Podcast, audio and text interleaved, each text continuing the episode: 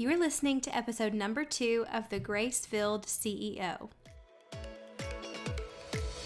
Welcome to the Grace Filled CEO podcast. I'm your host, Jillian Dolberry, an online business manager for creatives who are scaling their business while focusing on what matters to them.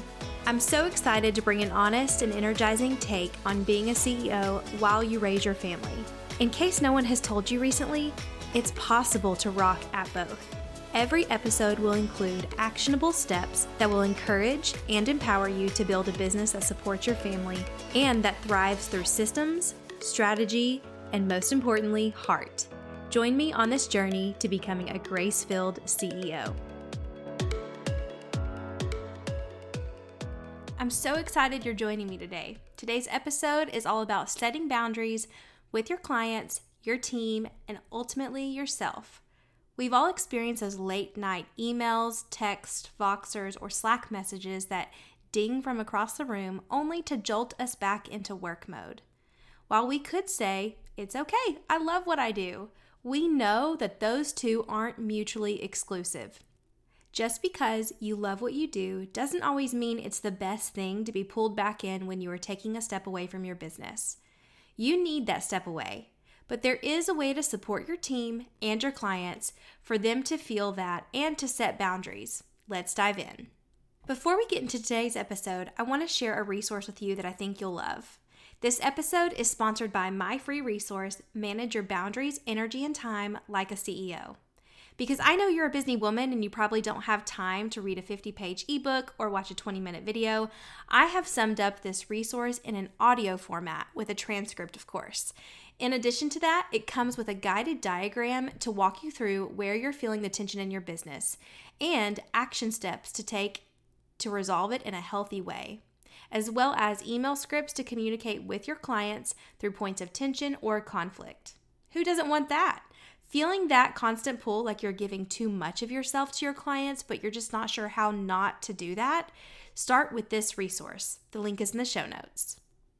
All right, let's get to the show. Okay, I'm about to drop a bomb. Here it is. The quickest way to feel free in your business is to set boundaries today, not tomorrow, not in a week, not when you have the appropriate help on your team, but today. With your clients, your team, and yourself. While I will wholeheartedly tell everyone and their mother that boundaries are important, I also know the discomfort they can bring before they bring that sense of freedom. When you take that courageous step to set a boundary with anyone, it's almost like throwing out a solid throw in dodgeball, hoping you don't get knocked back over in return. Because if we're being honest, boundaries aren't fun or easy for anyone involved. They always feel hard and fast.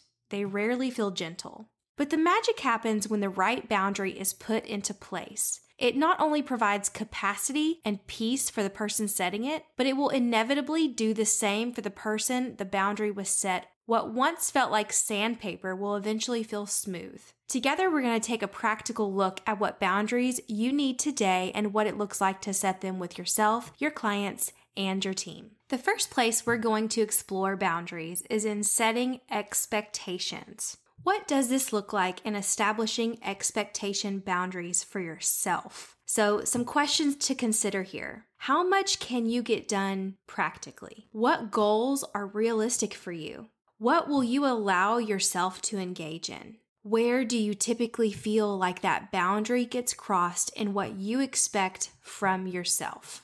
I am an Enneagram 2, and I think I toggle between wing 1 and wing 3. I think it just kind of depends on probably the environment and where I'm at in life. And where I typically fall out of balance here is I have these impossible standards for myself that I will never reach. And if I'm being really transparent, I expect a level of perfection that I am trying to rob from my creator that's hurtful on so many levels. This trickles outward and bleeds all over everything I do. If I don't meet the standard, I get irritable, which leads to getting annoyed that dinner isn't ready at the time I want it to be, or that the person driving in front of me is driving too slow. It could be anything, and it's usually everything. We protect ourselves from this by setting a boundary on what we can expect from ourselves. So, back to the questions How much can you get done practically? What goals are realistic for you? What will you allow yourself to engage in? Where do you typically feel like that boundary gets crossed in what you expect from yourself?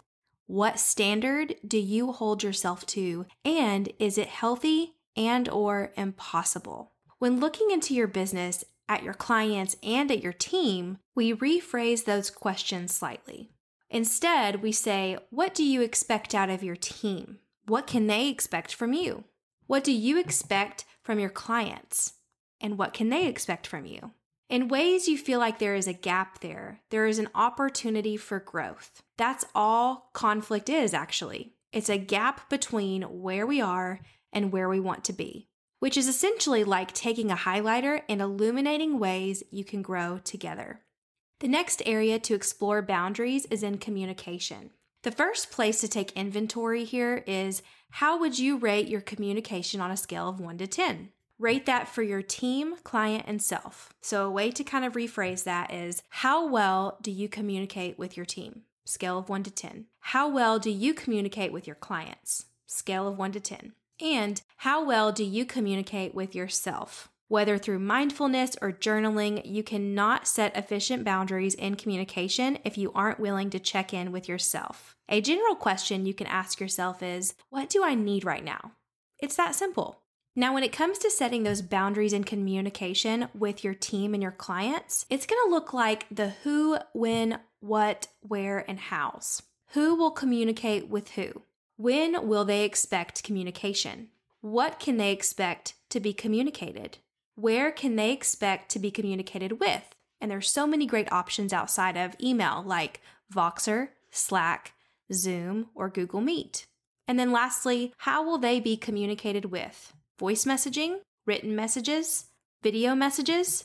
Letting people know what they can expect from you is going to set them up for success and set you up for success. When people know what to expect in this, you're setting a boundary that if your team meeting is at 9 a.m., then 6 p.m. the night before is not an acceptable time to bring your thoughts to the table. Document these things for your team and your clients and put them somewhere where they can access them easily. But also remind them through your actions. That is key, and they will feed off of that. The next area to explore setting boundaries is in your working hours. Listen, when you're a CEO who takes 10 minute breaks after a meeting to play Legos, color a picture, or potty train even. This will be unique to you and your situation. We often think that when life is in the work when I can stage, that all other office hours go out the window. But that doesn't have to be the case. The best wisdom I can point you to is answering this question based on your values. What is right right now? The answer will vary, and it should. And while I will forever be a believer in the ability to have that flexibility, that does not mean that your clients and team can have access to you all the time at any time. Working hours are just as important for the work from home mom who has gracefully chosen to be the CEO and the mom at the same time. That's not a grievance, it's a gift. It's not easy, but it's pretty extraordinary. So, when thinking about these unique work hours, let's start with figuring out what hours of the day you can be your best self for your business. Now, let's be clear your family gets the best version of you, period, no exceptions. But we do need to define when you can be the best self for your business. Next, let's give your team support hours if that's necessary. If you have a team and you know they're going to need support from you at some point in the day, let's go ahead and establish those and when those will be. And if you have multiple team members, it may be efficient to have that support time with everyone together. For both your team and your clients, give them realistic expectations of what your capacity is. Maybe that means keeping clients to email communication and not being available to hop on a video call when they have one question that could turn into 20 minutes of conversation. Equip your team to help with the communication with the clients in order to protect your energy. Next, equip your team to support each other. Have a team member be the hub of knowledge for something in their wheelhouse. If another team member has a question, they can go to another team member to find the answer. Another thing to do is to equip your team to support themselves through the three before me method. Ask them to look in three different places for the answer to the question before they come to you. Three before me can be very effective in your team. Lastly, you know I'm going to say it turn off notifications. If necessary, you can have one team member have access to you outside of work channels and educate them on what classifies as worthy to contact you outside of those hours. You're not crazy, selfish, or too bossy to be claiming this in your business. You're a CEO who is protecting her finite energy so she can be a boss, a mom, a friend, a servant, a wife, and a healthy woman and rock at all of them. At the end of the day, we are the ones who hold boundaries, not others, meaning our boundaries are only crossed when we allow them to be. It's more of a mental game than we'd like to admit because it saves us energy to say, okay, here's my boundary, now abide by it. But that's like planting a garden and not tending to it. It will eventually die and will eventually become a memory of the thing you mentioned in that meeting that one time that was a great idea, but it didn't take. We set the tone of respect for our own boundaries, and if we care for them, others will too. And if they don't, you have built or could build an offboarding process for them, and that's okay too. All right, friends, that's it for this episode.